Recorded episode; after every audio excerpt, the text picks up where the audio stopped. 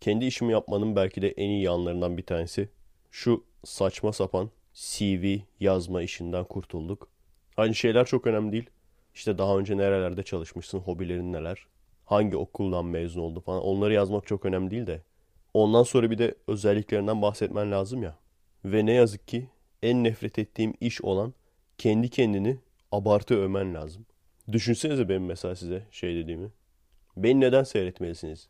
Çünkü mizahi konuları sonuç odaklı olarak komik ve etkileyici bir şekilde sunmaktan geri kalmıyorum. Üst düzey bilgi ve tecrübem sayesinde astronomi ile ilgili videoları seyirciye anlaşılır ve eğlenceli şekilde hırs ve azimle aktarıyorum.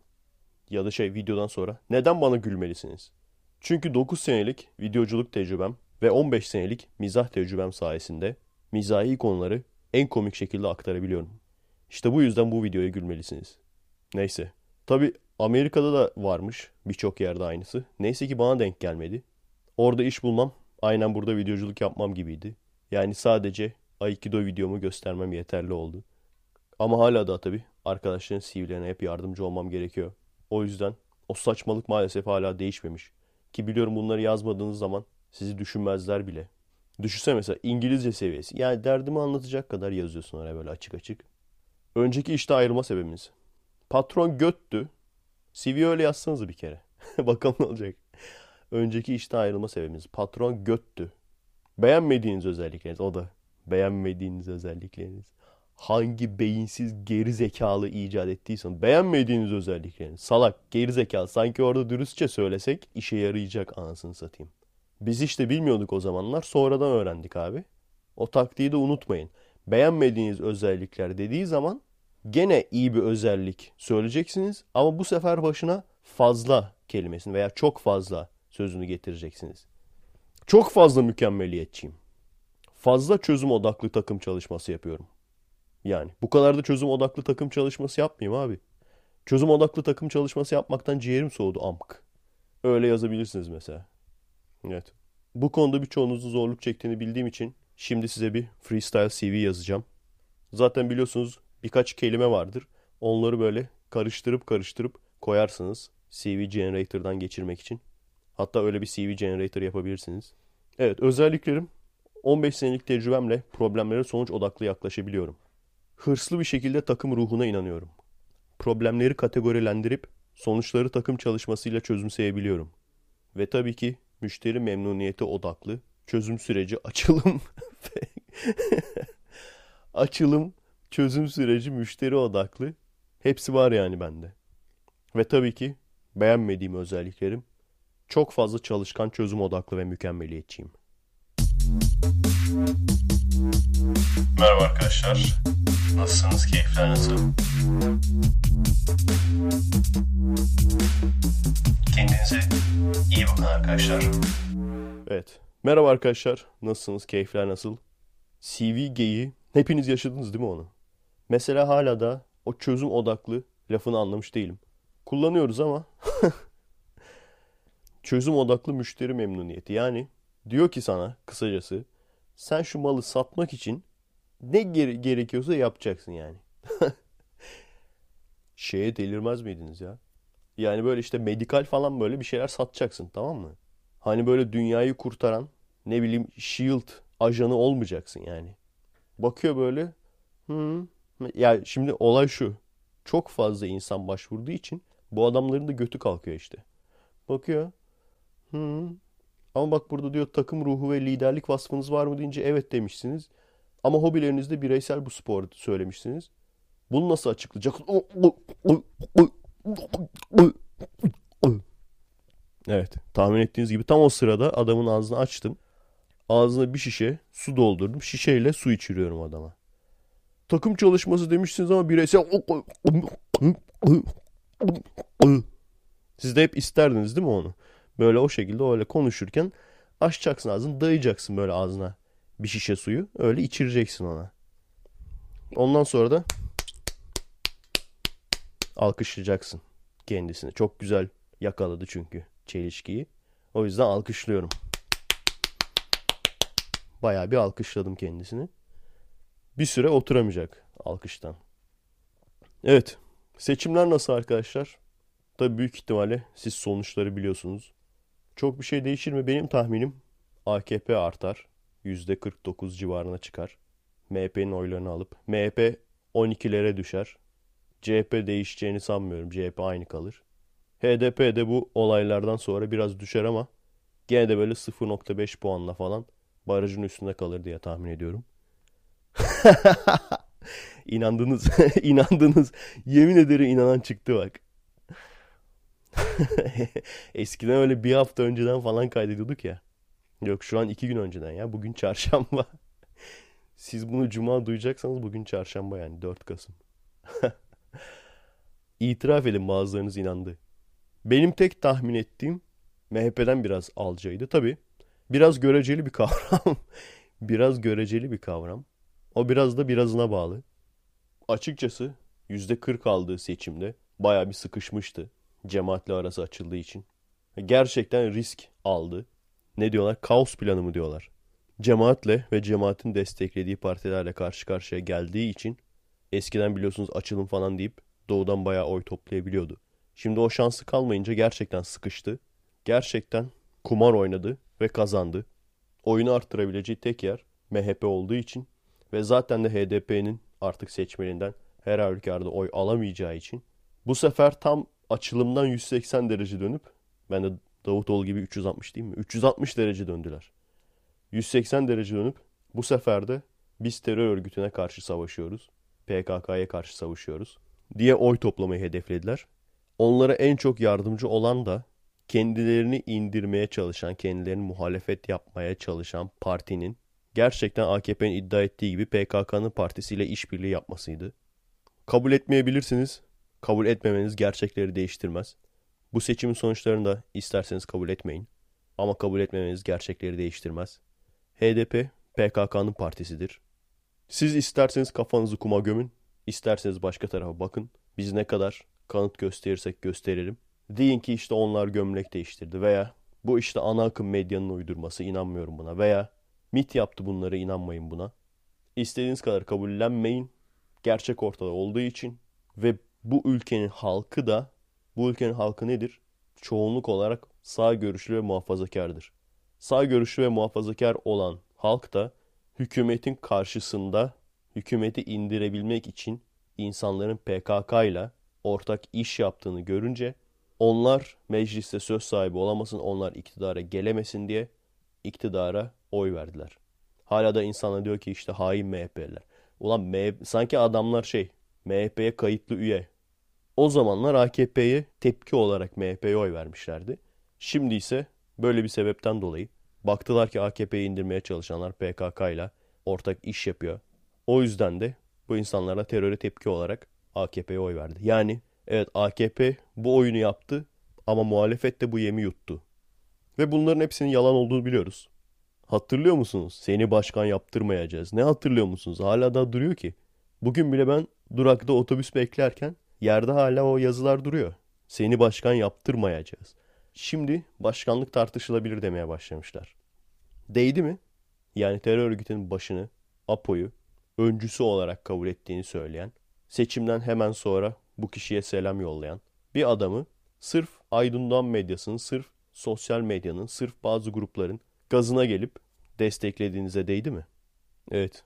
Zaten arkadaşlar biliyorsunuz seçimden sonra 3 gün geçti ve HDP gerçekten söz verdiği gibi o bize söylemişlerdi ya söz verdiği gibi işte ateist hakları, Alevi hakları, LGBT hakları, Kürt hakları bunlar hakkında hemen çalışmalar başlattı.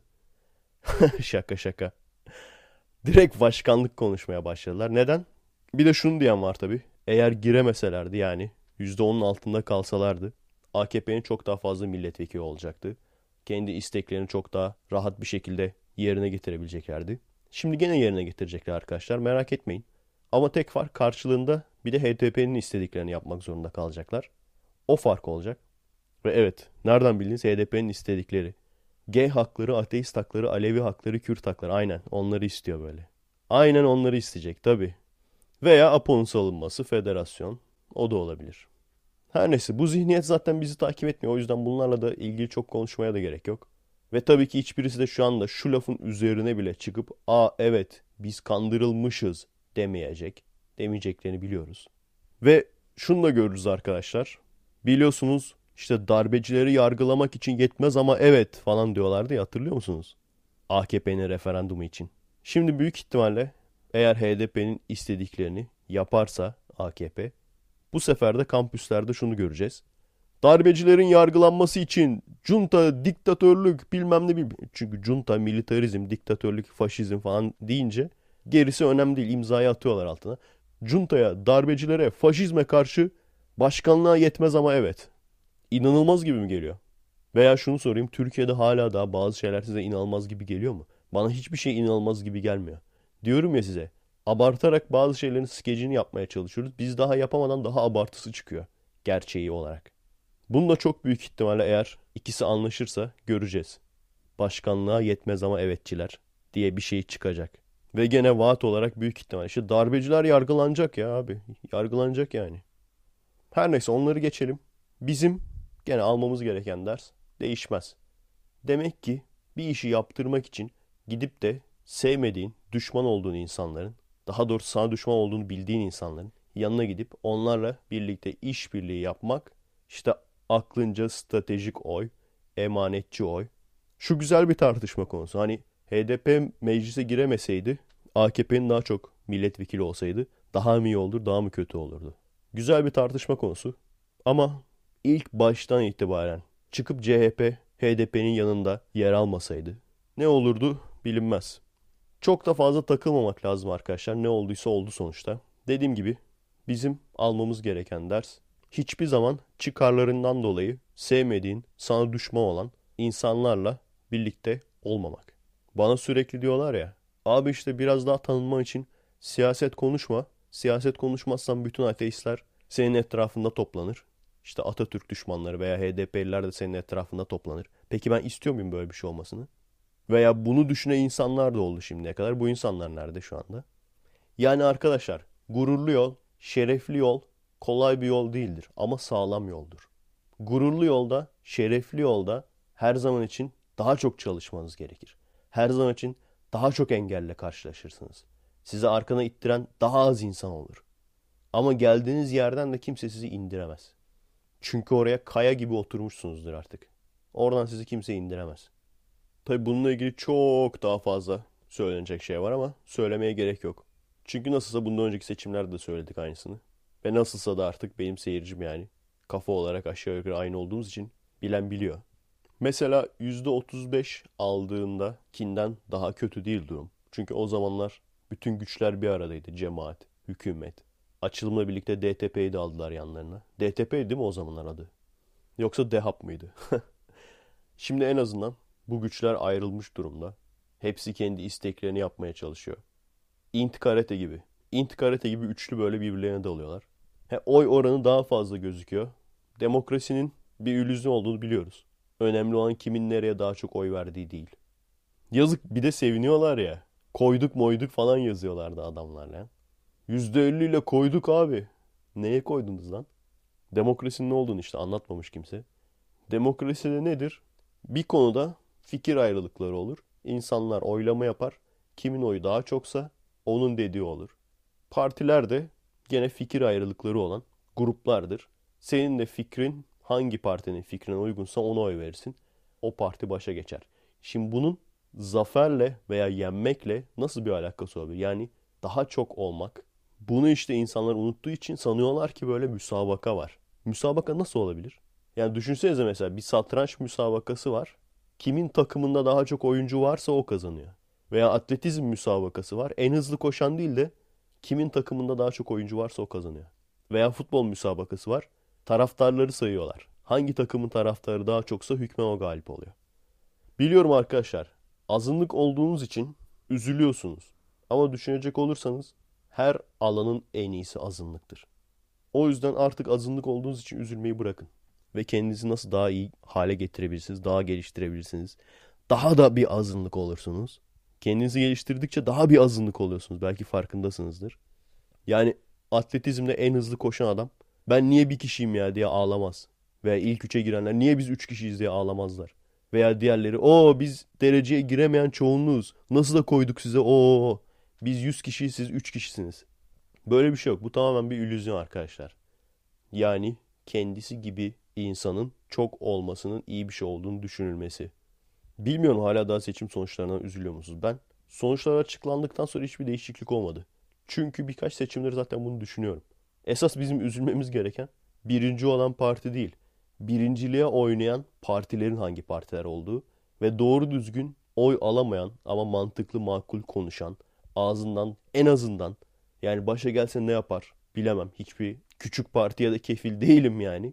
Ama en azından ağzından mantıklı şeyler çıkan partilerin insanların bu adamları dinleyip ha bunlar mantıklı konuşuyor deyip bunlara oy vereceğini ki tabii ki öyle bir şey yok. Çünkü medya birkaç kişiye paylaştırıldığı için açık oturum falan böyle işte liderler yan yana gelsinler her lider ne yapacağını söylesin böyle bir şey de yok zaten. Kimin otobüsü daha fazla bağırıyorsa o kazanıyor. Anladın mı? Yani sorun kimin birinci olduğu değil. Bu seçim neyse ki otobüs yokmuş değil mi? Öyle diyorlardı. Neyse ki otobüs yok. Kimin kanalı daha çok bağırırsa o kazanıyor. Kim daha çok televizyon kanalını satın alabilirse o kazanıyor. En azından bizim başımızı şişirmiyorlar. Evet, saate baktım 21.40 diyor. Sonra fark ettim saat aslında 22.40 ama telefon otomatikman bir saat geriye gitti. Ve ne yaparsam yapayım değiştiremiyorum. Abi Rise of the Machines lan. Hani robotların, makinaların insanlara isyan edip dünyayı ele geçirmesinin ilk olayı bu. Rise of the Planet of the Apes var ya. Bu onun gibi bir şey işte. Lan ne demek lan saati ileri almıyorsun? Zaten kendi kendine geri aldı tamam mı? Diyor ki işte Daylight Saving. E tamam Daylight Saving'i kapatma yok zaten. Onun haricinde saati ileri alamıyorsun lan. lan pezemek diyorsun. Al şu saati ileri. Bak bizim uzun adam daha değiştirmedi. Almıyor. Tuş yok. Edit yok. Saatleri, günleri falan. Lan en son şey yaptım. Hani dedim Nairobi mi, Namibya mı? Öyle bir şehri alayım. O şehirdeymişim gibi gözükeyim. En azından o şehirde şu an bir saat ileride çünkü. Aldım o da olmuyor. Yok diyor sen Türkiye'desin. En son şu bir tane çaktım dedim. Pezevenk alacaksan al. Almayacaksan atıyorum seni dedim. Böyle bir titreme açıldı falan titredi böyle. Zangır zangır. Ondan sonra biraz durdu böyle. No! dedi. Dedim peki kardeş saygı duyarım yani. saygı duy. O da senin inancın dedim. Saygı duyarım yani. Olabilir. Sen saatin 21.40 olduğuna inanıyorsun. O senin inancın saygı duyarım dedim. Şu anda öyle.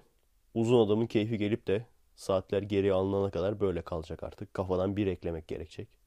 Efe Aydan ne alakası var ya? Uzun adam mı ayarlıyor sanki saatleri? Ulan abicim bilmiyor musun hala daha? Her yol uzun adama çıkar. Bu arada arkadaşlar hep kendinizi geliştirmek diyorum. Çok fazla aslında örnek vermiyorum veya fazla detaya inmiyorum. Çünkü bu konuda da aslında iki farklı görüş vardır. Çoğu insan der ki her şeyden biraz biraz yapacağına bir şeyi tam yap. Ama ben tam tersini düşünüyorum. Birkaç sebepten dolayı. Mesela geçen gün bir belgesel seyrettim. İnsanın evrimiyle ilgili. Boyziay denilen ilkel bir insan türü var. Bunların özelliği orada Afrika'daki kuru sazları yiyebiliyorlar. Ve öyle olunca gerçekten ortama, bulundukları ortama çok iyi adapte olabilmişler. Ve daha sonra başka bir insan türü gösteriyor. O da Homo ergaster. Bunlar bu şekilde saz yiyerek hayatta kalamıyorlar. Ama yapabildikleri bir sürü iş var. İletişim kurabiliyorlar. Et yiyebiliyorlar. Et yiyebildikleri için protein alabiliyorlar. Protein aldıkları için daha zeki oluyorlar. Sonra yavaş yavaş taştan alet yapmaya başlıyorlar. Ve sonuç olarak Boyziay denilen ilkel insan grubu yok oluyor. Nesli tükeniyor. Yani o evrimleşip insan olanlardan değil. Ve bunun sebebini de bilim adamları tek bir tane iyi özelliğinin olmasına bağlıyorlar. Tek bir tane iyi özelliği olduğu için dolayısıyla iklim değiştiği zaman ve yiyecek saz bulamadıkları zaman anında yok oluyorlar. O yüzden tek bir iş yap ama çok iyi yapı ben tavsiye etmiyorum. Tabi bunun tam tersi olan maymun iştahlı olmayı da tavsiye etmiyorum. Çünkü birçok insan da aslında maymun iştahlı. Yani birçok alana karşı ilgi duyuyor ama işte bir ay gidiyor, iki ay gidiyor sonra bırakıyor. Yani ikisinin ortasını tutturabilmek arkadaşlar. Sonuçta mesela ben Aikido'ya başladığımda Aikido gerçekten benim için tutkuydu. Şu anda gene gidiyorum Aikido'ya. Gitmezsem mutlu olamıyorum yani. Ama her şeyi işi gücü bırakıp sadece Aikido'cu olsaydım şu anda beni tanıyor olmayacaktınız.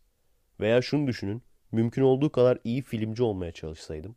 Ama ne bilimle ilgilenseydim, ne Aikido ile ilgilenseydim, ne satrançla ilgilenseydim, ne herhangi bir spor dalıyla ilgilenseydim.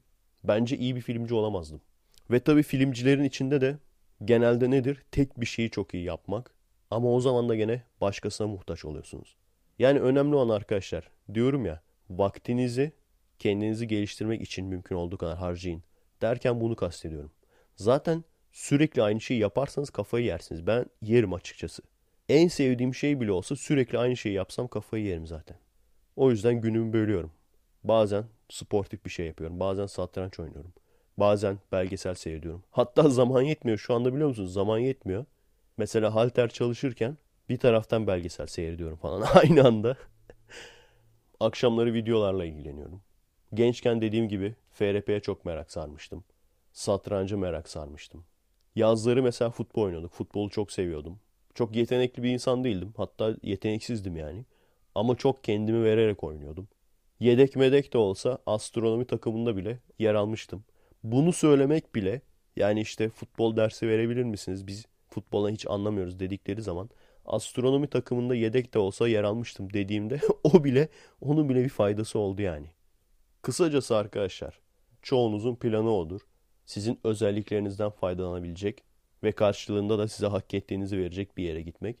Gittiğiniz yere demir atmanız için bir özelliğiniz olması lazım.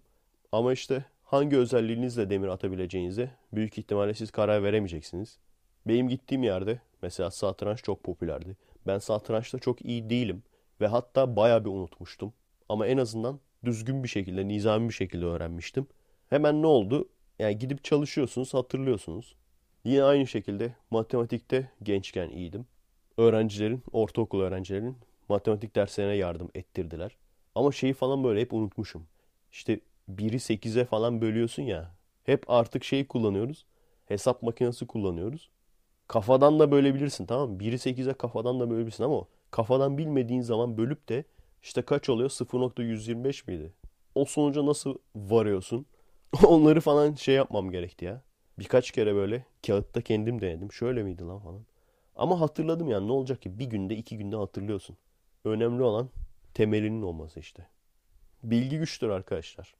O yüzden dediğim gibi burada ben de çok insan beni beğensin diye özellikle şu siyasi konularda suya sabuna dokunmayıp herkes ne diyorsa ben de onun ortalaması bazı şeyler söyleyebilirdim. Ama birinci kural bilgi güçtür. İkinci kural da bilen insan zaten azınlıktadır. Konu gene dağıldı bak. İşte bu yüzden arkadaşlar gerçekten üstün insan gerçekten hayatta kalabilen, gerçekten üste çıkabilen insan en güçlü olan veya en hızlı koşan veya sadece en zeki olan değil. Gerçekten sadece en zeki olan da değil yani. Ortama, değişime en iyi ayak uydurabilen insandır. O yüzden tek bir tane özelliğiniz olması hiç iyi değil. Çözüm odaklı düşünerek ortama çok iyi uyum sağlarım. Kötü yanlarım. Çok fazla ortama çok iyi uyum sağlarım.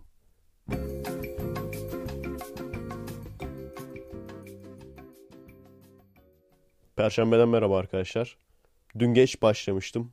O yüzden fazla konuşma şansımız olmadı. Bugün telafi ederiz merak etmeyin. Hep söylemek istediğim gene geriye atılan konular vardı. Önce onları söyleyeyim. Ondan sonra seyirci isteklerine geçeriz. Seyirci istekleri ve seyirci atarları. Onlara geçeriz sonra. Birkaç gün önce seyrettiğim Ex Machina filmi. Ex, EX yani boşluk Machina diye yazılıyor. Gerçekten son zamanlarda seyrettiğim en iyi bilim kurgu filmlerinden bir tanesi. Ben mesela Interstellar'dan, bilim kurgu olarak Interstellar'dan daha çok beğendim diyebilirim. Oha diyeceksiniz. Dediğim gibi Interstellar'da hani bilimden çok böyle işin felsefesine girmişler. Ama Ex Machina gerçekten hard bir bilim kurgu olmuş yani. Ve birçok kişi sıkıyor falan diyordu. Beni kesinlikle hiç sıkmadı. Uzunluğu çok iyi tutmuşlar, tempoyu çok iyi tutmuşlar. Yavaş yavaş ilerliyor ama hiç durduğu olmuyor. Interstellar'da mesela durakladığı, filmin durduğu yani çok sahne vardı. O yüzden bilim kurgu sever biriyseniz kesinlikle tavsiye ederim. Yapay zeka ile ilgili gerçekçi olmaya çalışmışlar. Hani O söylenen şekilde yapılabilir mi, yapılamaz mı? Çok mu uçuk? O çok önemli değil. En azından filmi seyrettiğiniz sürece makul geliyor. İlk fragmanını gördüğüm zaman Amerika'da görmüştüm. Lanet olsun dedim. Hep de öyle diyorum ha. Lanet olsun dedim. Bizim de yapay zeka ile ilgili bir filmimiz vardı. Gene böyle biraz aksiyon, biraz insanları düşünmeye sevk eden. Ama farklı, yani farklı bir şekilde yaklaşmışlar. Çepi için de aynı şeyi söylemiştim. Tüh ya bak bunlar da robot yaptı. Ya bu aralar robot nedense çok popüler değil mi? Onun için de aynı şeyi söylemiştim. O da farklı. Yani bizim yapmak istediğimiz şeyden. Biz yavaş ilerliyoruz biraz. Neyse ki şu anda robotun, ana robotun diyeyim. Modelleri falan bitti. Arkadaş hazırlıyor onu. Biraz daha prof bir arkadaşa yaptırıyorum. Şu an inşasına falan geçmişler yani. Bakalım göreceğiz. Bu arada sahte cam ve sahte cam şişe lazım. Ya bir şekilde kendimiz yapmaya çalışacağız ama bunu hazırda satan varsa İstanbul'da falan böyle bildiğiniz bir yer varsa anladınız değil mi? Yani öyle cam şişeler oluyor ya kafasına vuruyorsun adamın kırılıyor. O tür bildiğiniz cam şişe satan veya bunun kimyasalını satan. Çünkü yani sadece şekerden olmak zorunda da değil. Şekerden de yapılıyor tabii. Ama bir de bunun kimyasalı satılıyormuş. Şeker olmayan. Bunları bilen varsa söylerseniz sevinirim. Veya şekerden cam yapmasını biliyorum diyen varsa söylerseniz sevinirim. Dediğim gibi artık mümkün olduğu kadar iyi bir şey çıkartmaya çalışacağız. Ki o kadar kurduğumuz hayale değsin. Bunun haricinde de bir de korku filmi seyrettim. Babadook diye. Filmlerle ilgilenen biriyseniz kesin duymuşsunuzdur. Müthiş kaliteli, harika muhteşem bir korku filmi diye. Filmi seyrettiğiniz zaman hem Babadook'ta hem de Ex Machina'da ikisinde de zaten filmden kalite akıyor yani. Bir kere her şeyden önce film çekmeye niyetli bir insansanız yani en ufak bir niyetiniz varsa bile kısa filmci olmaya, video çekmeye, film çekmeye bu iki film bir kere seyretmeniz lazım. İkisi de ders gibi film. Gerçekten ders gibi film yani. Film nasıl çekilerin dersi. Herkes diyordu ki acayip korktum altıma sıçtım bilmem ne. O kadar korkunç değil. Hele ki sonu beni hayal kırıklığına uğrattı. Çünkü çok acayip bir şey bekliyordum ben. Hani öyle olur ya. Mesela Hide and Seek'i seyrettiniz mi? Hide and Seek'i seyredin mesela onu. Spoiler vermeyeyim. Veya The Others'ı seyrettiniz mi? Onu da seyredin. Ona da spoiler vermeyeyim. Hani böyle merak ediyorsun ediyorsun sonunda böyle çok acayip bir şey çıkıyor ya. Tahmin etmediğin bir şey çıkıyor. Hani o tür filmleri seviyorum. Bu o bakımdan biraz hayal kırıklığına uğrattı beni. Ama onun haricinde bu ikisi de kaliteli film. Seyredin kesin yani. Bu arada tabii seyretmediyseniz Hide and Seek. Bunlar hep gerilim korku türü. Others. Bir de Identity. Üçünü mutlaka seyredin. Bunlar hep fazla isim yapamamış ama çok kaliteli filmler. Mesela Identity'nin zamanında Donnie Darko da vardı. Donnie Darko çok ünlü oldu. İşte kült takipçi bir grubu falan oldu böyle. Ama bence mesela Identity Donnie Darko'dan daha iyi. Donnie Darko'nun olayı hiçbir şey anlatmıyor ya. Her şeyi sana bırakıyor. Herkes de ona göre teori üretiyor. Olay o. Gerçi o da güzel filmdi. Evet bunları tavsiye ederim. Yani biliyorsunuz arkadaşlar son zamanlarda artık korku filmleri bok gibi olmaya başladı. Doğru düzgün hiç korku filmi yok neredeyse. Neden bilmiyorum. Benim en son gerçekten korktuğum, gerçekten gerildiğim, gerçekten böyle koltuğuma yapıştığım film Blair Cadısı'ydı. Ama neden? O zamanlar çünkü Blair Cadısı'nı gerçek bir olay olarak söylemişlerdi ipneler. Ondan sonra şimdi paranormal aktivite çok acayip ünlü oldu ya. Müthiş paralar kazanmış. Yani nasıl 15 bin dolar mı çekmişler sonra 120 milyon dolar mı kazanmış? Öyle saçma sapan paralar yani. Yani onlardan önce Blair Cadısı vardı. Aynı formülü ısıtıp bir daha yedirdiler yeni seyircilere. Blair Cadısı zamanında ortada olmayan seyirciler de yediler yani. Paranormal aktivite ben birden itibaren hiç beğenmedim açıkçası. Dediğim gibi çünkü. Bizde de klasik şeydir ya. Bir arkadaş yapmış onu zaten. Bütün Türk korku filmi afişleri diye bir caps yapmış. Orta tarafta CGI ile canavarlaştırılmış bir insan suratı olur. Üste Kur'an'dan bir ayet yazar. Sağda ve solda korkunçlu çerçeve vardır. Altta da gerçek hikayeden alınmıştır yazar. Çok ilginç.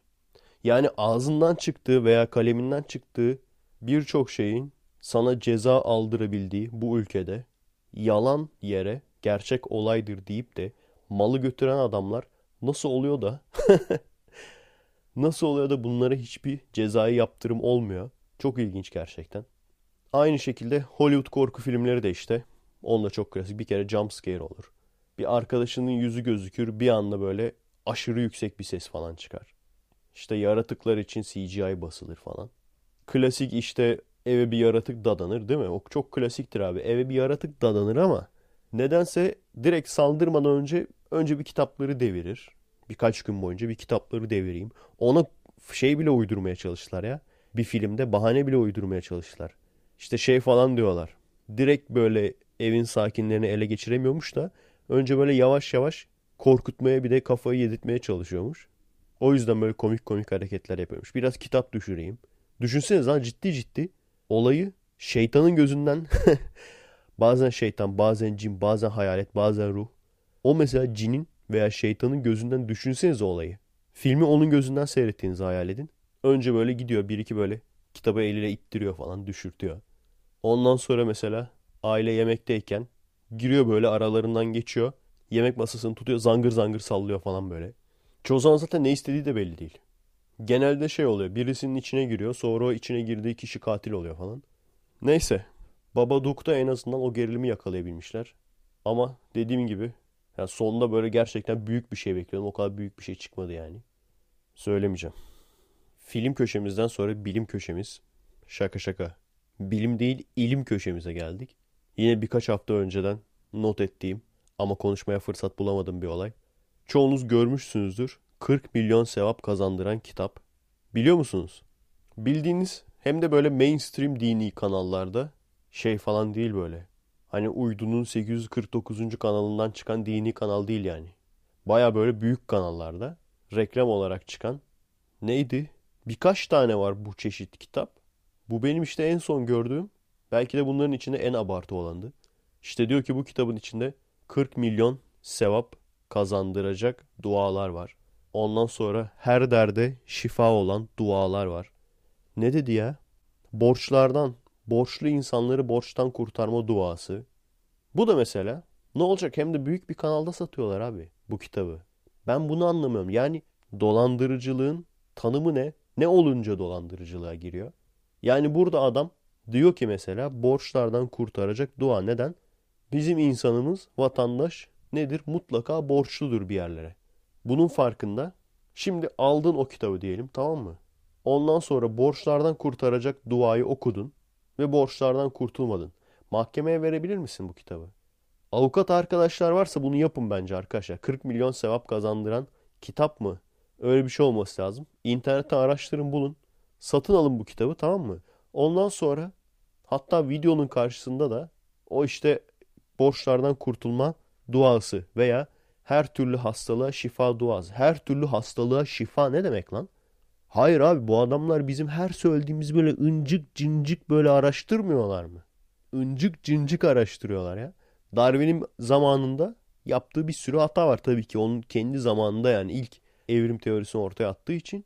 Onları böyle teker teker araştırıyor. Diyorlar ki bak burada hata yapmış. Evrim paramparça oldu falan. Sizin de dikkatinizi çekti mi o? Yani yeri gelince nasıl da skeptik oluyorlar. Nasıl da sorgulayıcı oluyorlar. Ne güzel bir şey. Takdir ediyorum ben de tabii.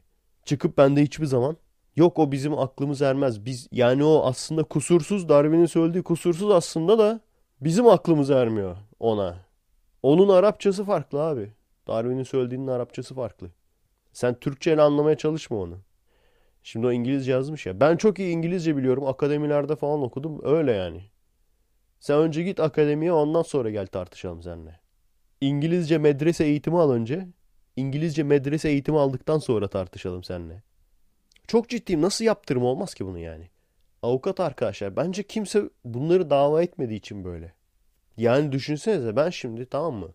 Efe Aydal'ın her hastalığa şifa gelecek hapı diye bir hap satsam. Her hastalığa şifa olacak hap.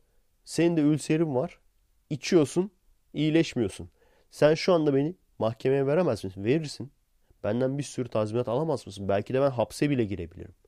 Ama işin içinde her derde deva dua olduğu zaman hadi şeyleri kanıtlayamazsın. İşte bunu okuyunca 40 milyon sevap kazanıyorsun. Baktık bir sistemden gerçekten şu an eklenmiş. Bakiyenize eklenmiş 40 milyon sevap. Güle güle bol bol harcayın. Yalnız ay sonunda sıfırlanacak. O yüzden ay sonuna kadar harcayabildiğiniz kadar harcayın. Her yöne yani. Her yöne 40 milyon. Harcayabildiğiniz kadar harcayın. her yöne. Ayın sonuna tekrardan yükletmeniz gerekecek. Hani bunu dersin adama. Şimdi ben bunu söyledim ya belki bana dava açarlar.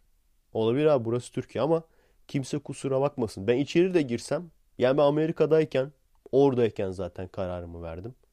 Bir kere her şeyden önce konuşmayı bırakmayacağım. İçeri girersem içeriden konuşurum. Günün birinde buradaki mesela ideallerim değişir. Derim ki yurt dışında yaşarım. Emekliliğimi orada yapayım veya orada yaşayayım. Orada daha keyif bulurum. Olabilir. Sanmıyorum. Şu anda öyle gözükmüyor ama ileride olabilir. Ama bir şey değişmeyecek. Ben susmayacağım arkadaşlar.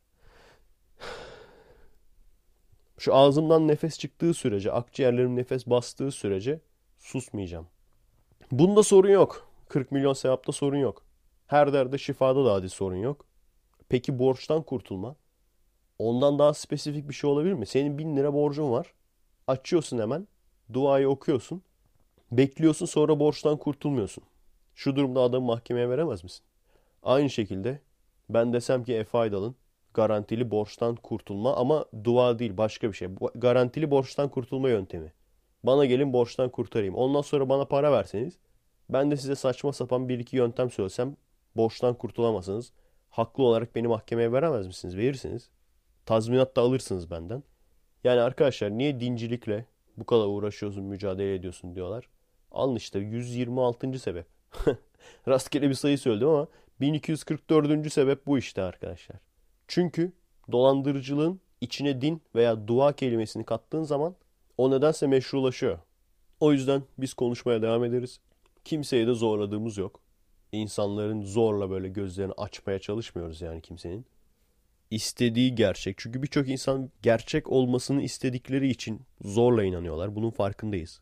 Mantığı falan bırakmışlar yani. Çoğu tartışmada siz de görüyorsunuz benim yaptığım tartışmalarda. Ben kendim de görüyorum. Birisi gene yazmış. Bunları hep takip ediyorum. Ateistlerin cevaplayamadığı bir soru diye. Ben de bir ateistim ama burada kilitlendim kaldım. Bu sorunun cevabını bulamadım. Onun deyince ben de bir mucize falan söyleyecek sandım gene. İnsan bilincinin tamamı matematiğe aktarılabilir mi? Ateistlerin cevap veremediği soru. Anlıyor musunuz arkadaşlar? Hani geçen hafta da demiştim ya. Ortada aslında bir tartışılacak konu bile olmadığı halde nasıl oluyor da hem bu tartışma bitmiyor hem de tartıştığımız zaman hiçbir yere varamıyoruz. Olay bu işte. Peki buna rağmen ben neden bu kadar eminim dinlerin gerçek olmadığına? Onu da söylemiştim. Bu da güzel bir örnek zaten. O söylediğime. Hatırlıyor musunuz ne dediğimi?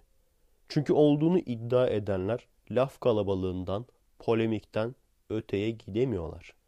Şu söylenen söz size mantıklı geliyorsa eyvallah. Gerçekten arkadaşlar. Size mantıklı geliyorsa ne istiyorsanız ona inanın. Ateistler bunu da açıklasın. Bir bilinç matematiğe dökülebilir mi? Veya bazen şey derler. Bilincini görebilir misin? Yani bu o kadar belli ki kendi kendisini kandırmak isteyen ısrarla kendi kendisini kandırmak isteyen insanlar oturuyor bunu seyrediyor.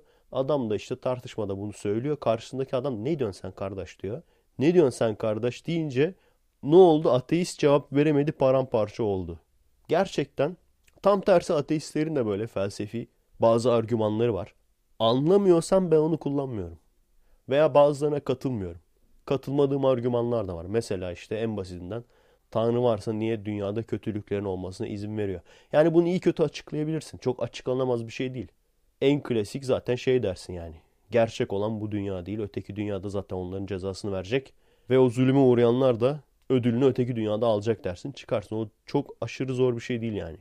Kendim anlamadığım zaman ben kullanmıyorum. Ama karşımdaki insanlar işte bunu yapmıyorlar. Birisi bir yerden kuyuya bir taş atıyor. Hemen onun peşinden gidiyorlar.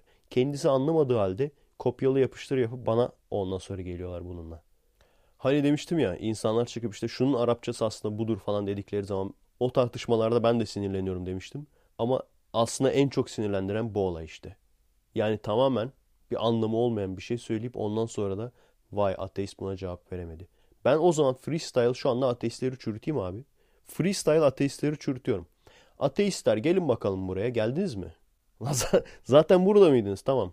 O zaman ateistler şu soruya cevap verin. Müzik kimyaya nasıl dökülebilir? Ne oldu? Ha? Peki ateistler, duygular coğrafyaya nasıl aktarılabilir? Duyguları coğrafyaya aktarabilir misiniz? Random Ateist Parçalama Generator. Maalesef arkadaşlar. Daha önce de demiştim. Felsefeyle ilgilenmiyorum, ilgilenmeyeceğim de. Ve insanların bunu bu göt ateistler gibi. Zaten göt ateistler yüzünden çok çekiyoruz. İnsanların böyle karşısına gidip suratına gidip niye inanıyorsun abi falan diye daha çok karşıdaki adamın savunmaya geçmesini sağlayan onlar gibi sürekli gelip felsefe okusana abi okumayacağım tamam mı bu kadar basit. En son geçen gün bir tanesine patladım abi. Şey diyor işte tartışmanı seyrettim. Ne din felsefesi konusunda biraz eksik kalıyorsun. O yüzden şu kitapları okumanı öneririm. Ben de boru sesli liseli ağzıyla geri yazdım abi. Dön felsefesi konusunda eksik kalıyorsun. Yapıcı eleştiri yapıyorum. Tabii ki doğrusu bu değil. Doğrusu hiçbir şey söylememek. Ama 100 tane olunca 101. geldiği zaman böyle patlıyorsun abi. Lütfen biliyorum ateist olduğunuz için bazı insanlar gidip milletin suratına böyle niye inanıyorsun abi falan diye karşıdakini daha çok savunmaya geçirtiyorlar. Sen gerçeği ortaya koy. Ondan sonra onun görebileceği bir yere koy. Sonra o alacak. Zaten bir temeli varsa, mantık temeli varsa yavaş yavaş düşünmeye sevk edecek onu. Ondan sonra da bir geçiş olarak bunu yaşayacak. Maalesef. Bakın şu an veganlarla da çok dalga geçiyorlar. En son Scott Pilgrim diye bir film seyrettim ki çok iyi bir film. Gerçekten bilgisayar oyunu nörtleri için yapılmış. Bilgisayar oyunu seviyorsanız, dövüş oyunu vesaire seviyorsanız kesinlikle seyredin. Seyretmediyseniz çok şey kaçırdınız. Gerçekten çok iyi. Yani şöyle diyeyim, Shaun of the Dead ve Hot Fuzz filmlerinin yönetmeni çekmiş abi. Başka bir şey dememe gerek yok herhalde. Bu arada Shaun of the Dead ve Hot Fuzz filmlerini de seyretmediyseniz kesin seyredin. Tam İngiliz filmi. Onların böyle acayip teknikleri olur ya. Snatch filmi gibi falan. Guy Ritchie. Bu arada Snatch'ı seyretmediyseniz onu da seyredin. Gerçekten çok iyi bir film. o da Guy Ritchie'nin gene klasik İngiliz tarzı. Shaun of the Dead, Hot Fuzz, Snatch ve en son söylediğim Scott Pilgrim vs. The World. Her neyse o filmde de işte dalga geçmişler. Onlar da veganlarla dalga geçmiş. Vegan olunca işte adamın süper güçleri oluyor falan böyle. Ben diyor diğer insanlardan daha üstünüm falan. Telekinetik güçleri oluyor. Neden falan diyor. Çünkü veganım o yüzden daha üstünüm falan. Hayır. Bakın neye inanıyorsanız gerçekleri ortaya koyun. Bununla ilgili yayın da yapabilirsiniz. Sürekli devamlı yayın da yapabilirsiniz. Ama insanların ağzının içine sokmaya çalışmayın işte bunu. Siz ciddi ciddi şey sanmıyorsunuz herhalde beni. Çantacı Efe. Neydi? Çantacı Necip miydi? Onun böyle ateist versiyonu sanmıyorsunuz herhalde. Böyle ortamda, arkadaş ortamında bir kişi ateist değil falan. Gel bakalım sen şöyle falan. Hayır. Ve kesinlikle çok daha etkili. Bir kere her şeyden önce gerçekler bizim yanımızda. O yüzden bu bir. O yüzden zaten sen gerçeği ortaya koyduğun zaman alma kapasitesi olan kişi alacak bunu. Evet. O yüzden sakin arkadaşlar. Hani ben bir şeyle ilgilenmiyorsam zorla beni ilgilendirmeye çalışmayın. Veya illa ısrarla trollük yapmak istiyorsanız bakalım F. Aydal bana da boru sesli liseli taklidi yapacak mı diye merak ediyorsanız yapabilirsiniz. Ama büyük ihtimalle yapmayacağım. Çünkü o 100 kişiden bir kişiye denk geliyor yani. 100 kişiyi siliyorum. 101.ye patlıyorum genelde. Evet arkadaşlar. Yine bu konulara daldık. Esas söylemek istediklerimi atladım gene ya. Okuduğum kitapları soruyor arkadaşlar. Ben de zaten anlatmak istiyordum. Şeyi hatırlıyor musunuz? Belki söylemişimdir. The Androids Dream of Electric Sheep yani Blade Runner filminin kitabını aldım demiştim. Onu bitirdim ve şunu fark ettim. Bu da eski bir kitap. 69'da mı ne yazılmış? 68'de mi 69'da mı ne yazılmış? Bunlar hep eski kitaplar. I Am Legend'ı biliyorsunuzdur. I Am Legend da çok eski. 30'larda mı ne yazıldı o da? Gerçekten bu kitaplar Robopakalips'i belki biliyorsunuzdur. O da gene bilim kurgu kitabı. Onun da sözde Spielberg filmini çekecekti. Filmini çekecek diye kitabını okudum. Sonra ne oldu bilmiyorum. Ama gerçekten çok iyi bir film olabilirdi. Dikkat ettiğim şu oldu arkadaşlar. Kitaplar filmlerden veya işte bilgisayar oyunlarından falan farklı olarak gerçekten eskimiyorlar. Yani 40 sene 50 sene önce yazılmış bir kitabı alıp da sanki 2-3 sene önce yazılmış gibi okuyabiliyorsunuz. Hatta daha bile ilginç. Şeyde The Androids Dream of Electric Sheep'te mesela gelecekte geçiyor. Ama gelecek dediği de öyle 2010 mu? 2000 küsür yani. Nükleer savaş çıkmış. Ülkeler birbirini yok etmiş falan böyle. Gene post apokaliptik bir ortam. Ama Sovyetler Birliği duruyor hala falan. Ondan sonra şu anki bazı şeyler. İşte el telefonu gibi değil de el bilgisayarı gibi bir şey var. El bilgisayarından katalogdan bakıyor falan bazı şeylere. Biz hep şeyi düşünüyorduk mesela. Bilim kurgu filmlerinde veya bazen çizgi filmlerde falan gelecekten bahseder. Adamın elinde böyle bir cihaz ama o cihaza ne sorarsan biliyor. Hayal edemezdik lan derdik. Nasıl bilebilir ki bir o kadarcık bir cihaz? Dünyanın her türlü bilgisini nasıl sığdıracaksın ki içine? Tabii ki hepsini kolektif olarak birbirine bağlayarak. Bu kitapları söylediğim kitapları okumadıysanız kesin okuyun. Onun haricinde de belki hatırlıyorsunuzdur şey demiştim. Kendi maceranı kendin seç kitapları aldım demiştim. Bunlardan bir tanesini biraz okudum ve çok değişik bir şey fark ettim. Bu kitap 1985 yazımı. Yani ben 4 yaşındaydım bu yazıldığında. Gerçekten eski bir kitap. İllüstrasyonlar siyah beyaz ama o tam 80'lerin sci-fi illüstrasyonları gibi. Keşke renkli olsaymış daha iyi olurmuş. Mesela o tür çizimlerin hastasıyım. Google'dan falan aratırsanız işte retro sci-fi illustrations veya 80s sci-fi illustrations falan diye aratırsanız gerçekten o çizimlerin de hastasıyım. Her neyse onu diyordum. Değişik bir şey fark ettim. Ben daha önce de ortaokuldayken kendi maceranın kendin seçtiği kitaplar alıyordum kütüphaneden. Onlardan bir farkı var ama hem de çok büyük bir farkı.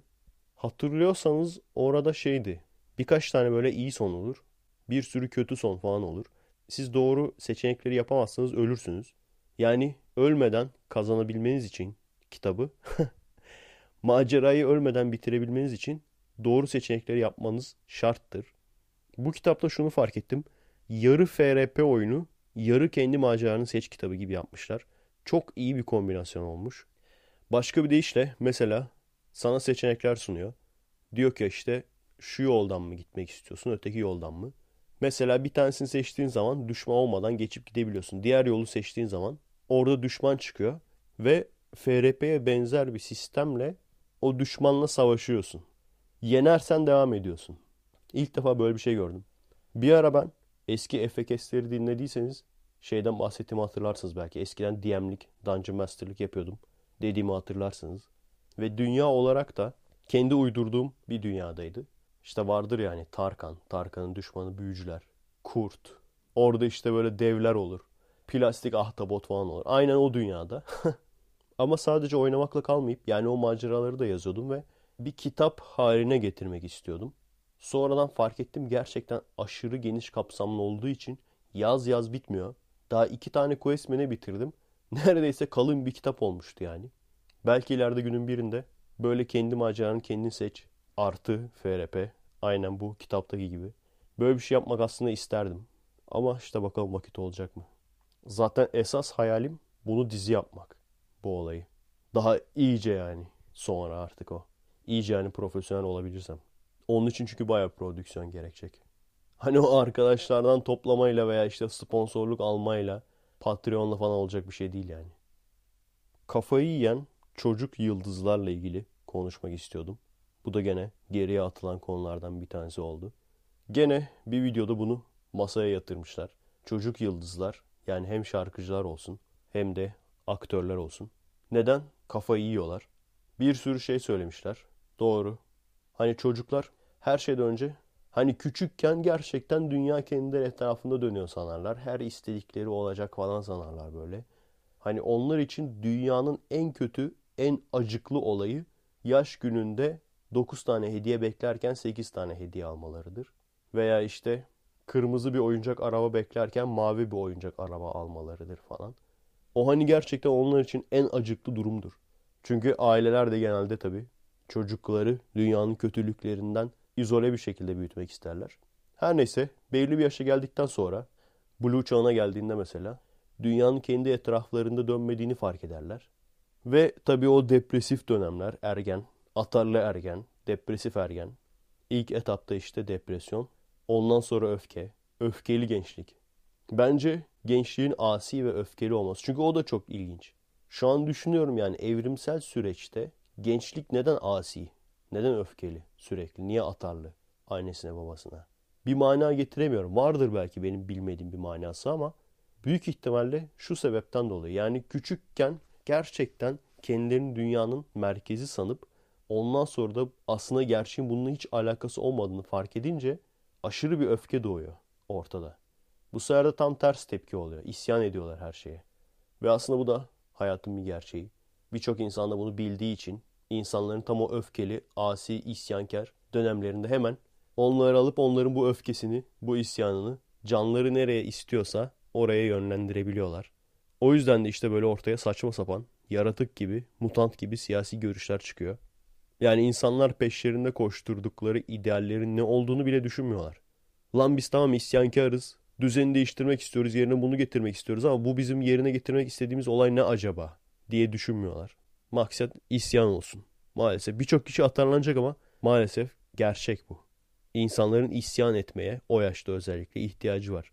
Birilerini suçlu bulmaya ve o isyan ettikleri kişi giderse kendi sorunlarının da çözüleceğine kendilerini inandırmaya ihtiyaçları var. Her neyse biz gene freestyle konuyu dağıttık.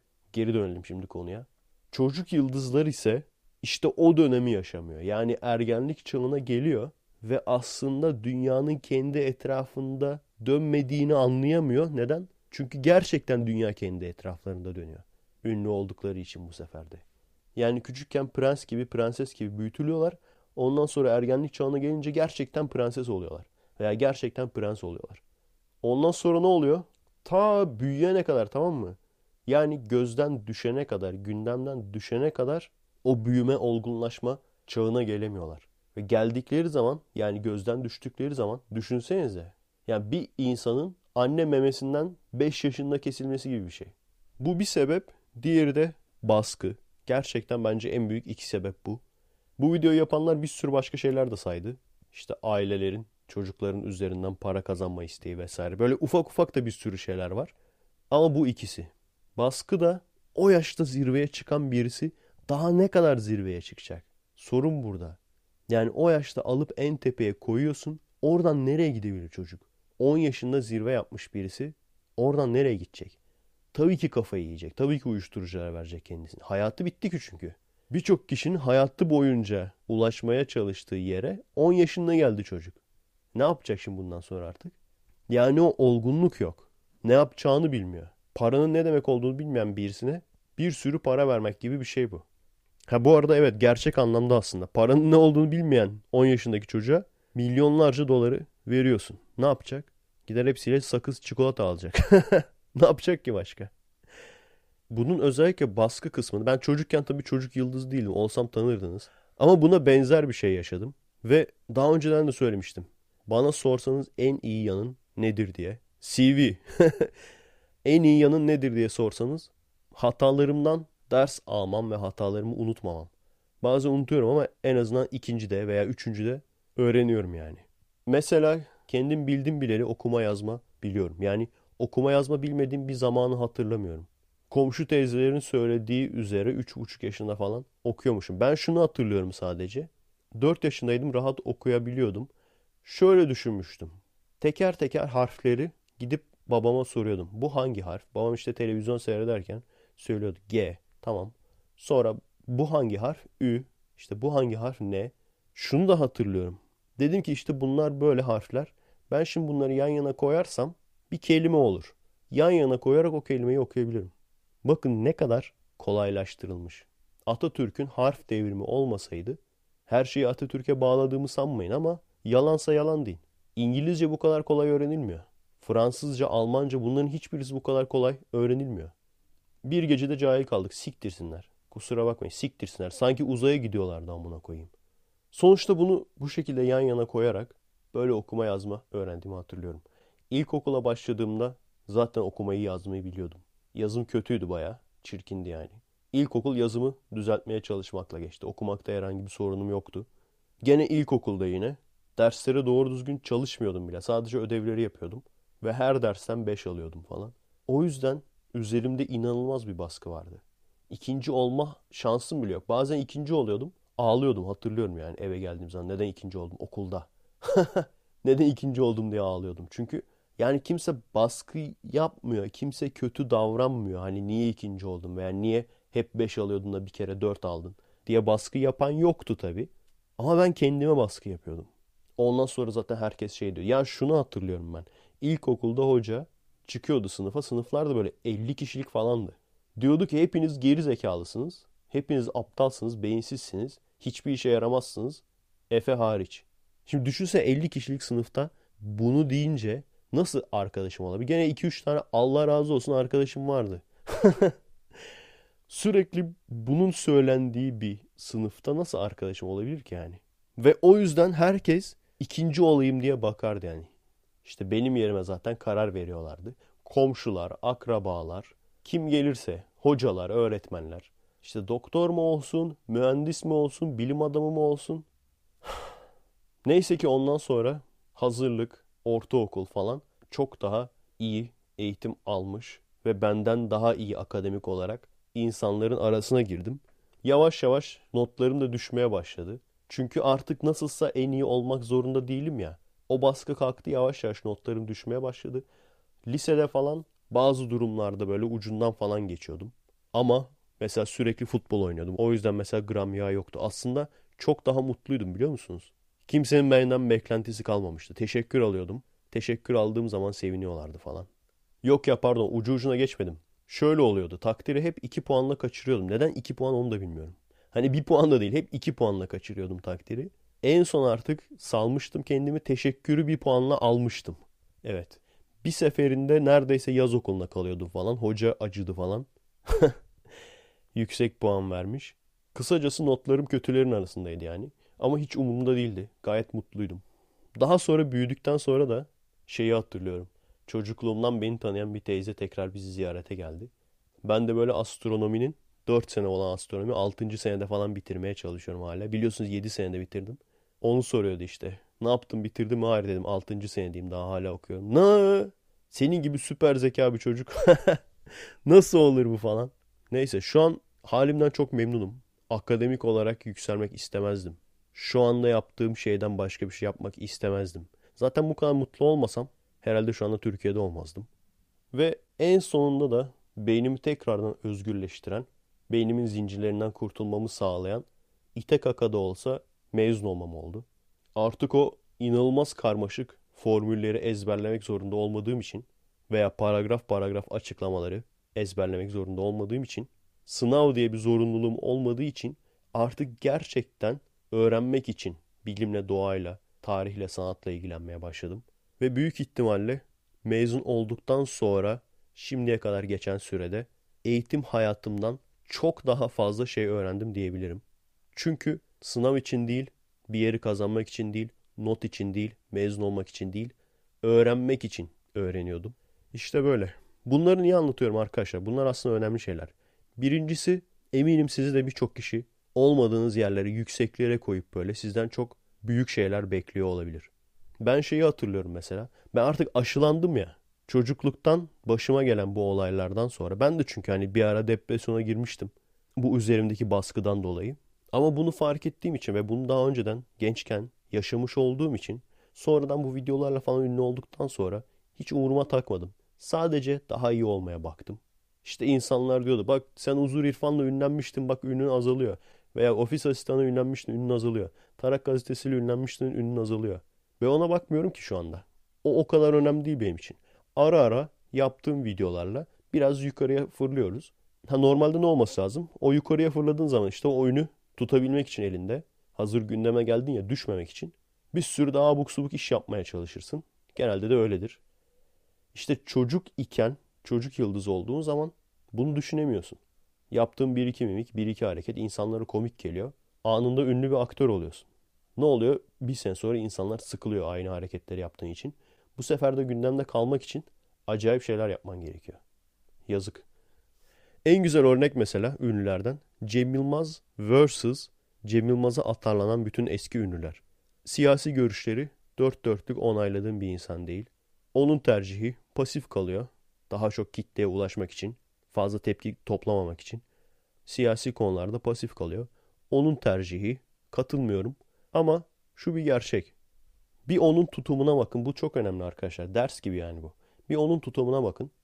Bir de eskiden zamanında ünlü olup da şu anda kimsenin iplemediği eski ünlülerin adama nasıl çaresizce saldırdığına yani sanki son çaresi adamların oymuş gibi adama nasıl çaresizce saldırdığına hani bana bir cevap versin de şu adamla polemiğe girmiş olayım da Cem Yılmaz'la polemiğe girdim diyeyim biraz gündeme geleyim çabasıyla adama çaresizce saldırmaları ve adamın da hiç iplememesi, Hiç iplemediği için işte korktu benden kaçtı demeleri.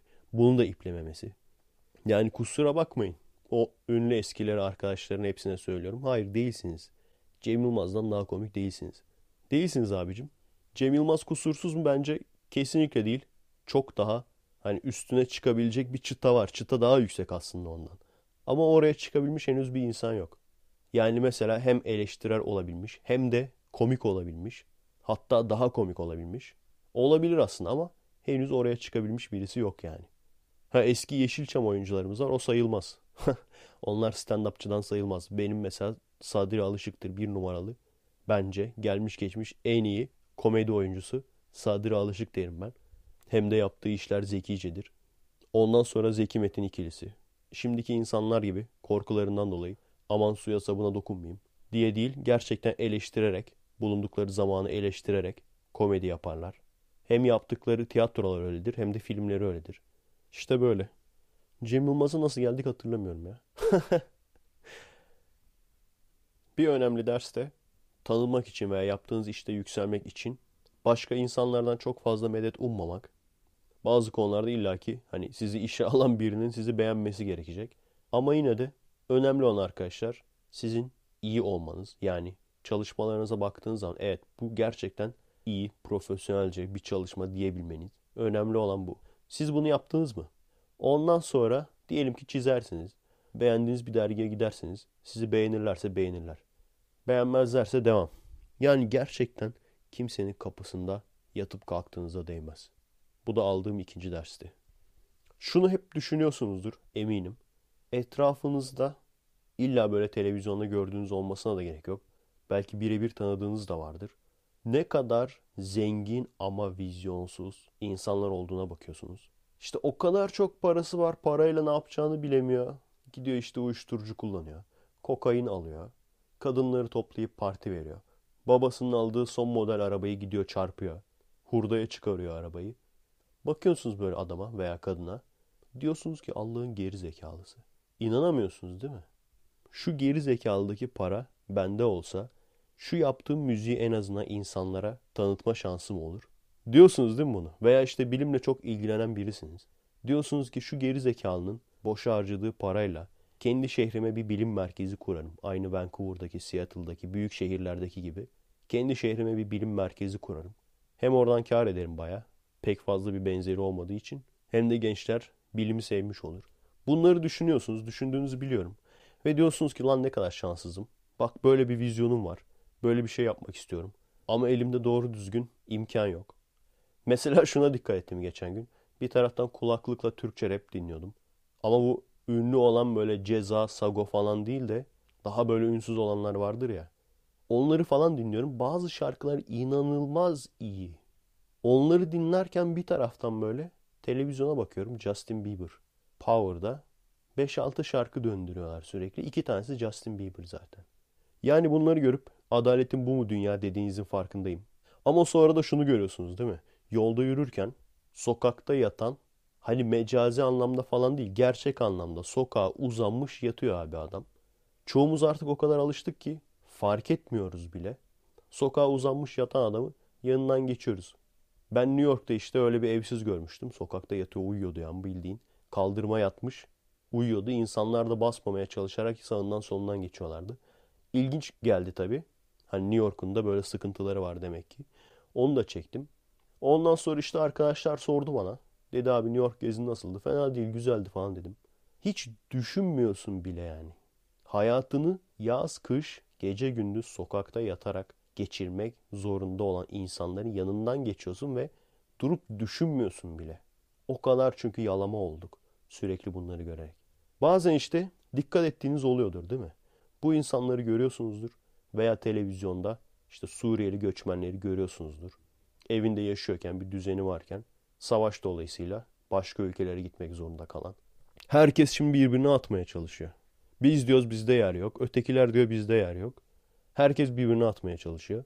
Diyorsunuz ki bunlardan biri de olabilirdik. Bir sürü şey olabilirdik. O zaman da diyorsunuz ki çok da halimize isyan etmemek lazım aslında. En azından bir evimiz var. Bu sefer de halinizden memnun olmadığınız için suçluluk duyuyorsunuz. Yanlış mıyım? Değil mi? Bu sefer de halinizden memnun olmadığınız için suçluluk duyuyorsunuz. Suçluluk duymanıza gerek yok arkadaşlar. Hayatınızda bu çok normal bir şey. Neredeyseniz bulunduğunuz yerden yukarıya çıkmaya çalışmak, elinizdeki imkanlarla bir şeyler oldurmaya çalışmak ve böylece gücünüzün yettiği kadar insanlığa bir iz bırakmak istemek gayet doğal bir şey. Donald Trump son röportajlarından bir tanesinde bir söz söyledi. İnsanlar çok dalga geçti. Demiş ki benim gençliğimde benim babam bana sadece 1 milyon dolar verdi. Bu noktaya ben kendi çabamla geldim. Ben gençken sadece 1 milyon dolarım vardı. İnsanlar bununla tabii dalga geçmiş. Ama düşünecek olursanız arkadaşlar ben o adamı suçlamıyorum kesinlikle. Adamın elinde bu varmış ve bu elindekini kullanarak böyle bir yere gelmiş. Ne yapsın? Yesin miydi o parayı yani? Ha herkesin yükselme anlayışı, herkesin başarılı olma anlayışı farklıdır tabii. O adamın da başarılı olma anlayışı o. Yani bu gayet doğal arkadaşlar. Evet, şanslıyız. Bu sokakta yaşayan veya bu göçme insanlardan biri biz olabilirdik. Değiliz, şanslıyız. Ama elimizdekini kullanarak yukarıya çıkma isteği, bir yerlere gelebilme isteği bu kötü bir şey değil. Bu insanlığın doğasında olan bir şey. Evet şunun farkındayım. Şu anda durumu iyi bir ailede doğmuş olmasaydım, ailem eğitime önem veren biri olmasaydı, bunun yerine sürekli baskı altına tutulan bir yerde büyümüş olsaydım, büyük ihtimalle karşınızda bu şekilde olamayacaktım. Benim şansım buydu, ben de bu şansımı değerlendirdim. Önemli olan bu. Elinizdeki şans neyse onu değerlendirmek arkadaşlar. Ve tabii ki ne demiştik? Okul gerçekten, okul döneminde gerçekten umutsuzluğa, çaresizliğe kapılabilirsiniz. Önemli değil.